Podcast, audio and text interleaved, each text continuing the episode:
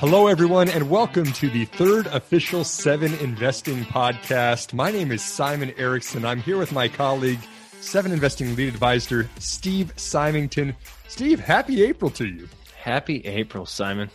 What a wild month it has been lately, right? The S&P is now officially down 12.4% in March and down 16.3% year to date. Again, today we're recording on April 7th. Those numbers jump around all over the place, just with this amazing market volatility that we've seen. You can get whiplash from the day-to-day swings of this thing.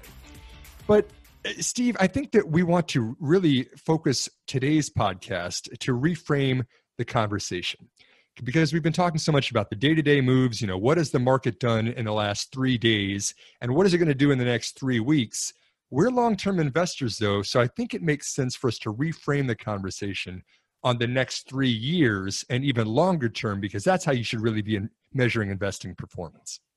Yes, indeed. That's one of those things you see. There's so much uncertainty out there. Everybody's trying to time the market bottom. And I've sort of facetiously asked a couple of times on Twitter and polls, you know, has the market bottomed yet? And nobody knows for sure. But everybody's striving for this sense of normalcy. And I think by focusing on the long term, we can look at, you know, what really makes sense and when things become much more predictable. It is. It's so hard to time the bottom, like you said. But we are starting to see that, at least in our opinion, this coronavirus pandemic is starting to really permanently change some things out there. Whether we catch the bottom, you know, what's going to ever happen the next week, we don't really know, but we are starting to see some of these bigger picture trends that are developing. And really, as investors, we want to find the companies that are poised to benefit from some of those developing trends. And so for today's podcast, we're going to jump into four of those trends and talk about them more in detail and try to give investors a feel for what we think could be some good opportunities out there. And Steve, I'm going to kick it over to you to talk about the first one of those trends. We're spending a lot more time at home these days, but there could be an opportunity for the companies that are making it easier for us to stay at home. Yes. So Matt Cochran, our colleague, shared a Gartner survey earlier this week that shows 74% of CFOs say they're now planning to move at least 5% of their previously on-site employees to permanently remote positions. And for many people, that means working from their homes. Now, we've done that for a while. It's nothing new to us, but there is going to be a shift in products and services, I think, that make it easier to stay at home. Now, it's so broad reaching, but some of the industries that really come to mind right away are things like smart home devices, e-commerce, of course, home robotics, grocery pickup and delivery. Restaurants are trying to adapt. Now, a few names that come onto my radar right away to that end are Alphabet, the parent company of Google, and Amazon with their Google Home and Echo devices, respectively.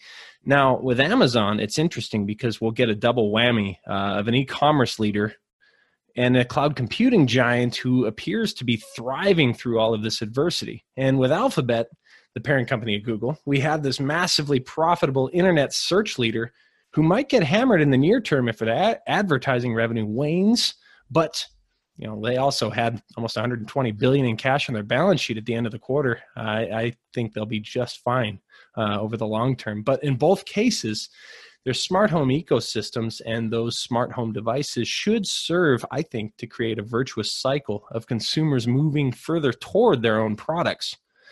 Now, when I'm talking about Google, though, another company that really pops into my head that's been on my radar for a long time, I've owned shares for a long time personally, is iRobot. They struck a smart home partnership with Google last year, it turns out. And their iRobot's best known for their Roomba robotic vacuums. They also sell a popular line of floor mopping and sweeping bots called Brava. And they've got a robotic lawnmower coming later this year, assuming the current supply chain disruptions haven't really hurt that. But it was really a limited commercial release that they were talking about. That robotic lawnmower is going to be called Terra. But over the longer term, it should be really interesting, I think, as they shift toward becoming this kind of centerpiece of smart home technology. And they even confirmed earlier this year they're developing a household helper like a butler-style robot with arms. But it'll be several years before anything like that's commercialized. But I think there is massive long-term potential for a company like this to succeed. Now, in the near term, though, they are working on positioning Roomba as this sort of central unifying piece that can collect intelligence on various aspects of smart homes. And I think as people are home and home more, and they're looking to make their lives easier at home, iRobot could be a really interesting play on that. Yeah. So Steve, you know, discretionary spend obviously favors Alexa, and I can't say that too loudly or she's going to try to respond in the back of my home too. Mine just lit up. and iRobot, you know, cleaning up our homes. But even in the more immediate term, I mean, people are now eating from home a lot more too, right? And I mean, what do you think about dining or the restaurant industry? Yes. So I'm really wary of casual dining names. I mean, you look at companies like Darden Restaurants, they just suspended their dividend and their guidance for the full year. They should be able to pull through, but I think they're really going to get hurt. Others like Texas Roadhouse, they're drawing from their credit facilities to bolster their balance sheets. There's bankruptcy concerns with other names. But more importantly, what I want to know is whether these companies can bounce back when and if consumer dining habits return to some semblance of normality. I've personally tried to support locally owned casual dining restaurants through all of this with the occasional takeout order when we might otherwise have gone out to eat. I don't know, maybe it's me being sentimental, the community coming together, but I've been kind of avoiding some of those bigger chains. But it makes me kind of shift toward companies I think that are particularly well suited to benefit from takeout models, companies like Chipotle or fast food companies, your McDonald's out there. So that's kind of, I guess, what I think investors should be watching on the dining side. But casual dining makes me kind of cringe a little bit right now. The fast casual is becoming more important because it's more better geared for delivery or takeout. Yeah, I think they were really well set up to begin with. So yeah, in the dining space, that's really interesting. But the other thing that pops into my mind at this point is really all of these they've been deemed essential businesses, but you know, they're arguably not really essential. A lot of them are consumer discretionary names. So Simon, that could bring us to our second topic. What else might come to mind that's absolutely essential and appears it may be undergoing possibly permanent change through all this? Yeah, and that's a great segue to the topic that I wanted to talk about, which is healthcare, right? Like very essential, obviously healthcare, very important for everybody across the entire country, completely different than discretionary spend. But here, this coronavirus has now really exposed, I think, some serious issues in our current healthcare system that we've had. And, if you talk to any doctors, any nurses, anyone who's working in a hospital right now, a lot of them are saying that it's just chaotic. It's overcrowded. There's a ton of people. They're trying their best to handle things that they can. But even if you look before this coronavirus pandemic, we're spending $3.6 trillion in 2019 on healthcare. And that's nearly 17% of our country's overall GDP. And it's built, on top of this physician fee schedule, which is basically reimbursement directly for whatever the tests that are performed are based on the nature of those tests. And that's 17% of our GDP before we go through this chaotic nature that is coronavirus future that we're in now, where we've got even more people that are needing medical attention. All of them can't pay up front. Either they have limited insurance payments or they've got to self-pay out of pocket entirely. And in the short term, the government is picking up a lot of those costs. They're assisting to cover the costs so that we can get through this current stressed period that we're in. And it makes sense because this is such a chaotic time, but you think longer term, is this sustainable for a country that's already spending $3.6 trillion a year? Yeah. And I just don't think that continues. I think that, Medicare is already paying lower rates for hospitals, which are already kind of at break even or operating at a loss today. So either the payments have to go lower, which really hurts the hospitals, or you revert back to the current payments that are kind of supported by private insurers. But if you're self-paying or you have limited insurance, sometimes you can't afford for those things. So it's a challenging situation right now for all parties involved in healthcare, Steve.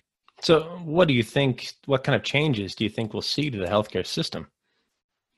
Oh, well, I think that, the bigger picture is that we just have to have a more proactive system. We've seen the shock right now that something like the coronavirus can provide to the system that we have. And we need to be more proactive where we're keeping patients healthy and keeping them out of the hospital. Mm-hmm. You can still focus hospitals on really severe conditions, pandemics. I mean, there's still definitely a very important role for hospitals, but we're going to have to get smarter about treating those less serious conditions and keeping the volume of patients that are going to hospitals a little bit lower than we are today. And so I kind of see three things that they're going to benefit from this and play a role in this. And the first of those is wearable technologies. We've seen a lot of these kind of wearable devices that were originally kind of, doing heart rates and steps, things like the Fitbits and, kind of consumer facing devices. But we're starting to see more and more data get collected from those wearables. You've now got Google developing wearable devices. You've got Apple making this a high corporate priority because there's more and more information that is really feeding hospitals. When you combine that with an electronic health record, we combine that with an insurer's patient claims data, you start to get a better feel for what is most important for a patient to be doing.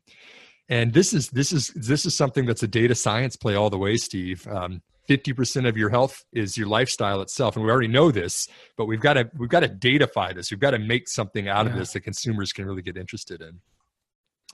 I think that diagnostic companies are also going to be very important in this, where we're actually able to diagnose conditions proactively. You can use a blood test now to detect circulating tumor DNA of cancers, which is amazing, as well as a whole bunch of other conditions.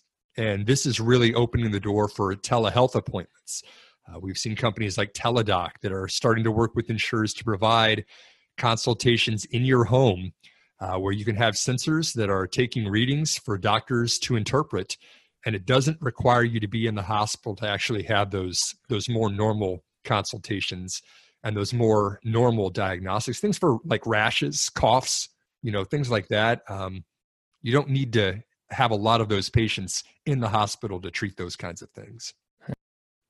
You think it might help actually prevent these things from spreading too, with the rashes and your coughs, like, oh, don't come in, I'll see you remotely. Yeah. And then how about the accessibility, right? For prescriptions and the drugs to treat those kinds of things that are not life-threatening or super serious. I mean, we're starting to see minute clinics pop up in grocery stores now where you can get, simple diagnostics and get prescriptions right there at the same place. CVS has been on this for several years trying to fix this problem. And then the pharmacies, a lot of those are either attached in areas that are really close to patients, or they're actually starting to do more and more mail order pharmacies. You see, this is something that Amazon's taking really seriously right now. Yeah. And so I guess overall, Steve, my takeaway for the healthcare system is that we have pushed the hospital system almost to its limit. Hospitals and doctors, very, very important to healthcare, but we've got to find a way to make this a little bit easier for patients to do either at home or in their neighborhoods, rather than really spiking. The hospitals are already at maxed out anyway. Yeah. And I guess that's a perfect segue into our next topic. Hospitals aren't the only thing being pushed to their limits. Now, the internet itself is being pushed to its limits. So it's really just been strained under the demands of a world working, learning, and playing from home. Actually, Cloudflare CEO Matthew Prince noted a couple of weeks ago that video streaming in South Korea and Italy nearly doubled once their social isolation policies were instituted. Wow. Vodafone recently said there was an increase in internet usage of as much as 50% in several European countries. Now, this naturally draws many investors to consider leading hardware infrastructure plays. Now, companies like Corning come to mind with their huge optical communication segment. Now, these are a little harder, though, for companies looking to sort of rapidly deploy solutions to meet this, the timing of the most significant hardware infrastructure projects isn't exactly steady or convenient for them to roll out, though they could be good long-term plays. But more than likely, I think the current challenges with internet infrastructure will highlight the need for content delivery networks, CDNs, and edge computing leaders. There's companies out there that work to solve this, like Fastly. There's another company that I recommended in our April group of picks. I won't name it here because we just released those picks last week for our subscribers. And it also brings cybersecurity to mind. Though, you know, not all cybersecurity companies are created equal.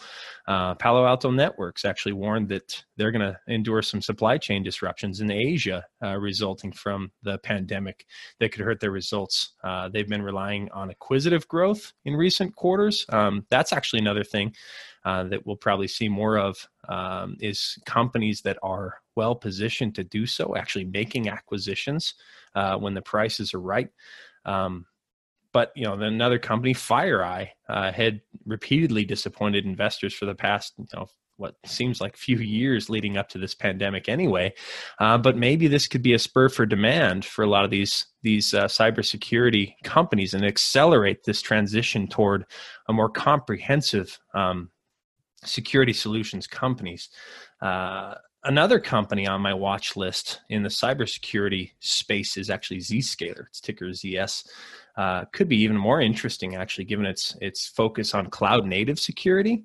Particularly intriguing for me as more enterprises transition their networks and security requirements to the cloud. Zscaler stock is actually held up pretty well. It rebounded pretty hard, as its potential strength is really no mystery to opportunistic investors. But I would consider maybe watching that one for maybe opening a position or adding to it on pullbacks. Of course, one of the most obvious trends, I guess, you know, we're talking about the internet being constrained, pushed to its limits. But one of the most, the biggest, I guess, sucks of the resources there is demanding the bandwidth is digital streaming. Now, Simon, I'd actually like to hear your thoughts on how streaming content providers can survive and thrive in this kind of new normal. Yeah, sure, Steve. And just to touch base real quick on what you just said, those content delivery networks, that edge computing, this is kind of a new internet infrastructure you're seeing go into place to handle all the bandwidth. Did I hear that correctly? You know, all these companies you mentioned are kind of gearing up for more and more traffic going across the internet. And not only, you know, the physical infrastructure itself, but software infrastructure that is underlying it to make things more efficient. Because, you know, like I said, we're not going to have, you know, a lot of those big hardware infrastructure projects can't be rolled out immediately. And it's only going to further highlight the need for these software infrastructure plays that actually make things more efficient, especially in the near term. They're scrambling to find a way to streamline the way the internet works, and old infrastructures just don't cut it anymore. And it's time for the new that will be coming in. So you'll see some of the best opportunities come from there.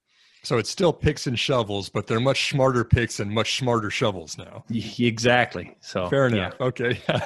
Yeah. Like you mentioned about the bandwidth, I mean, this is kind of a new trend that we see. Also, the fourth trend that I wanted to mention is exactly that we're just starting to see such a ridiculous amount of bandwidth across the internet, all across the globe, going to digital video streaming now.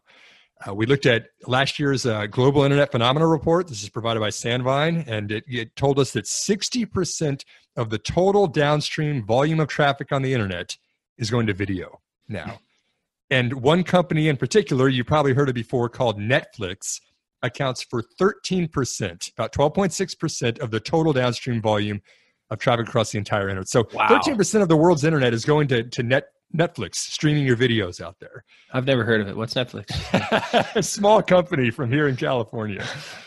But I mean, that's amazing, right? That, you know, that's what people are watching over the internet. It's video, it's content that's being streamed. Netflix has permanently changed the media industry, and we already know that. But I think that this is a bigger trend that is beyond just Netflix now and is really spreading to the entire media industry. And of course, we're at home now. So what are we doing for entertainment? We're watching TV. There's no live sports to watch. You can watch reruns of the best games from the last 10 years. There's no new TV shows that are coming out that are live right now. We've got reruns of every TV show you could possibly watch. And so what is everybody watching? Well, we're firing up our over-the-top streaming apps. You know, we're starting to see our favorite Netflix shows or our Disney Plus, is something. But even more than that, it's not just these subscription-based, pay $7 a month, pay $15 a month. It's more and more advertising-supported content that we're starting to see. Everybody now has a streaming app, and people are starting to recognize the kind of content that they like, and it's being personalized to them. And what we've seen, Steve, is there's a couple of companies that have really figured out this whole personalized ad-supported streaming movement that we're under. And one of those that I really want to talk about here today is connected TV. This is where your television is tied into the internet, so it actually knows who you are as a demographic that's watching that, and it's wanting to serve you advertisements that are personalized to you individually rather than just kind of what you kind of think people might be watching on the cable TV stations we got used to in the past. And this is an industry that as a whole, connected TV has attracted about $7 billion of advertising spend last year. And 40% of that came from YouTube, that was being shown on connected TV. Another 30% was being shown on ads that were published by Hulu and Roku, which again are really early movers for this connected TV. And then 30% is everybody else, right? So you've got some really early first movers with Google Alphabet and then with Disney through Hulu and then also Roku. Those are some staggering market share numbers too. You wouldn't believe how much, I've got a 9-year-old, our middle child, and it's always, hey, no YouTube. Like, that's enough YouTube today. Like, I'll get up and I'll hear the TV downstairs turn on. I'm like, dude, like, turn off the YouTube. And he'll just fire it up on his, Fire Stick. And he would watch it 24/7 if he could. So it changed advertising though, right? I mean, the personalization of those ads, like you're saying, is now going across all demographics, no matter how old you are. You can have an iPad that's plugged into YouTube and watch shows on that. You can have it on your TV through a connected TV. The even more mind-boggling statistic to me was from Bloomberg last year that showed that even though that $7 billion that was going to that CTV ad spend sounds like a lot, that's still far less than 10% of the overall TV ad budget that we're spending. That seems incredible. You'd think it'd be so much more, but 30% of our viewership is now going through streaming apps. So there's a disconnect in how much money is actually being spent versus how much time we're spending on those streaming apps that are out there right now. So who wins from all that? That's the question, right? I mean, the investor in me is saying, oh my gosh, there's a huge opportunity to start reaching people with more personalized ads. The goal of any advertiser is to get someone to convert to actually buy your product. And I think that I kind of classify this trend into kind of three buckets, if you will. The first is the content is king bucket, right? Disney still has Frozen, and people are still going to watch Frozen, whether it's on an iPad, on your computer, on your TV, wherever it is. And so the biggest publishers are still going to attract the most advertising. And they're going to win from that because they've got the best content. Content is always still going to be king. So that one hasn't changed, Steve. We've known that for a long time now. Right. The second and the third bucket, though, in my opinion, for the media landscape, are both related to this move towards programmatic advertising. Mm-hmm. So you're not just a large advertising agency selling ads in bulk to the TV channels that you think people are going to be watching and then kind of subjectively getting a little bit of data on that. This is a big open internet now that's going across all sorts of media. And we're placing those ads much more efficiently. And so for the people placing the ads, which we call demand side platforms, this is something that you can start really tunneling down into the ROI, and you can really see, okay, what is each one of my ads that I'm placing worth? And how can I do this in the most efficient way so I can maximize my return on my investment of those. And Steve, we've seen a company rise to prominence in that. You already know which company I'm talking about. But yes, it's called The Trade Desk is a company that's really has risen to become a leader in this space of an independent demand side programmatic advertising platform. That's a huge trend that when you see that disconnect between the spend today and the viewership, it's just going to continue, I think, to gain traction. Mm-hmm. And then the last one, to continue my monologue on streaming TV here, I think that the other side of that is going to be on the publisher side of it, right? The supply side, the platforms that are representing everybody who has a streaming app out there right now that has a brand and they want to attract a certain type of advertisement, but they also want to do it efficiently in a way that gets them the highest price per ad that's placed. And this is where you're starting to see companies like what was previously called Telaria, just recently merged and now is called the Rubicon Project.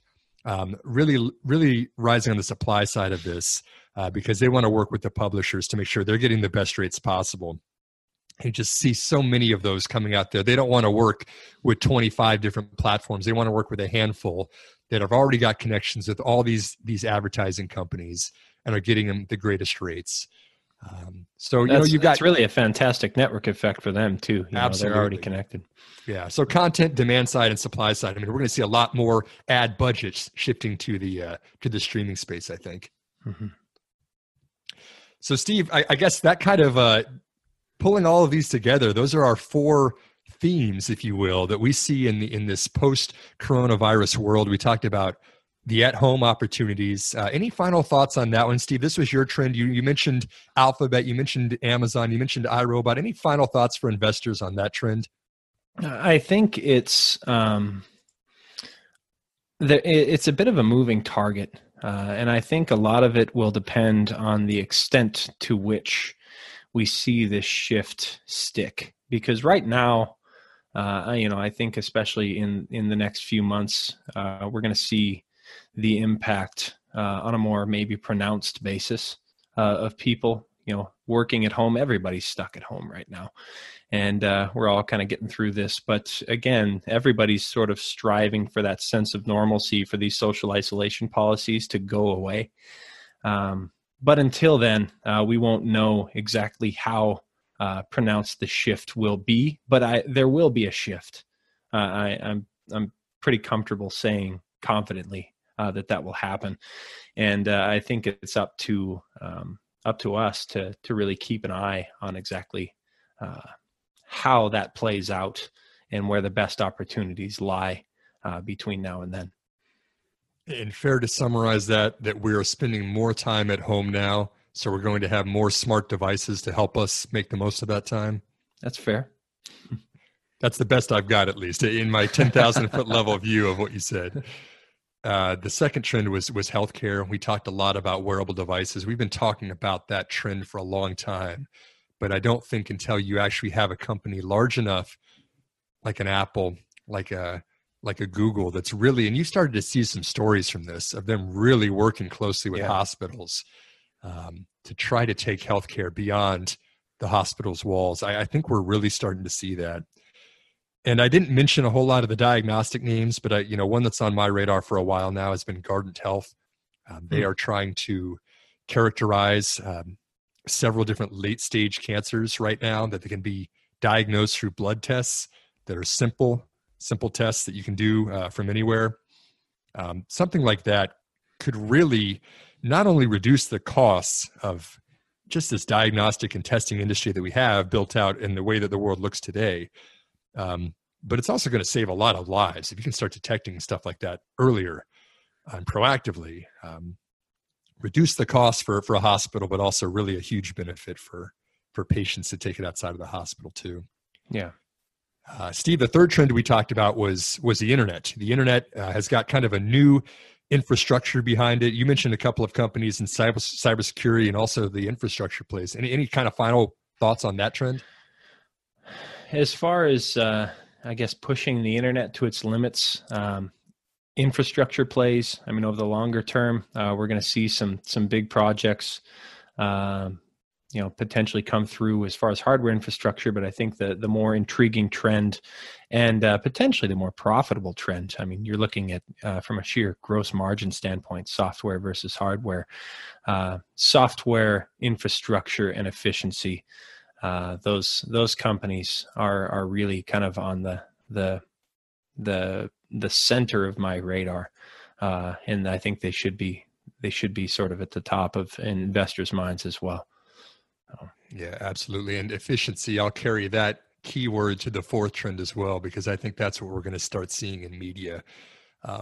As things get unbundled from these large cable subscription packages to being over the top, companies like Disney, who have typically subsidized cable packages because everyone was watching ESPN and ESPN2, they now have a direct link, you know, to feed you content directly to your home. Everyone else is figuring out the same thing. And now it's a trade-off of volume versus price. And we've got the tools in place that is allowing publishers to be more efficient, like you said, Steve, and yeah, figure out the equation to maximize the profits that they're making. Media industry is changing very quickly right now. And I think that's even more so now that we're all watching TV from home. No, that isn't. It's only going to accelerate that trend. And you know, I think those companies that focus on seizing that acceleration for their long-term success are going to be the ones that really deliver outsized gains for investors who know where to look. Yeah, absolutely. So once again, my colleague, Steve Symington, my name's Simon Erickson. We're both here with Seven Investing. We wanted to go a little bit deeper into a dive of four trends that we see developing for long-term investors right now. We are investing for the long term. We are here because we want to empower you to invest in your future to accomplish those long-term goals. Thank you for tuning in. We are Seven Investing. A reminder that people on this program may hold positions in the companies that are mentioned. Buying and selling stock carries financial risk, which could include the loss of capital. Views in this program should not be taken as personalized advice, and before acting on any of the information provided, listeners are encouraged to consult with a financial or tax professional.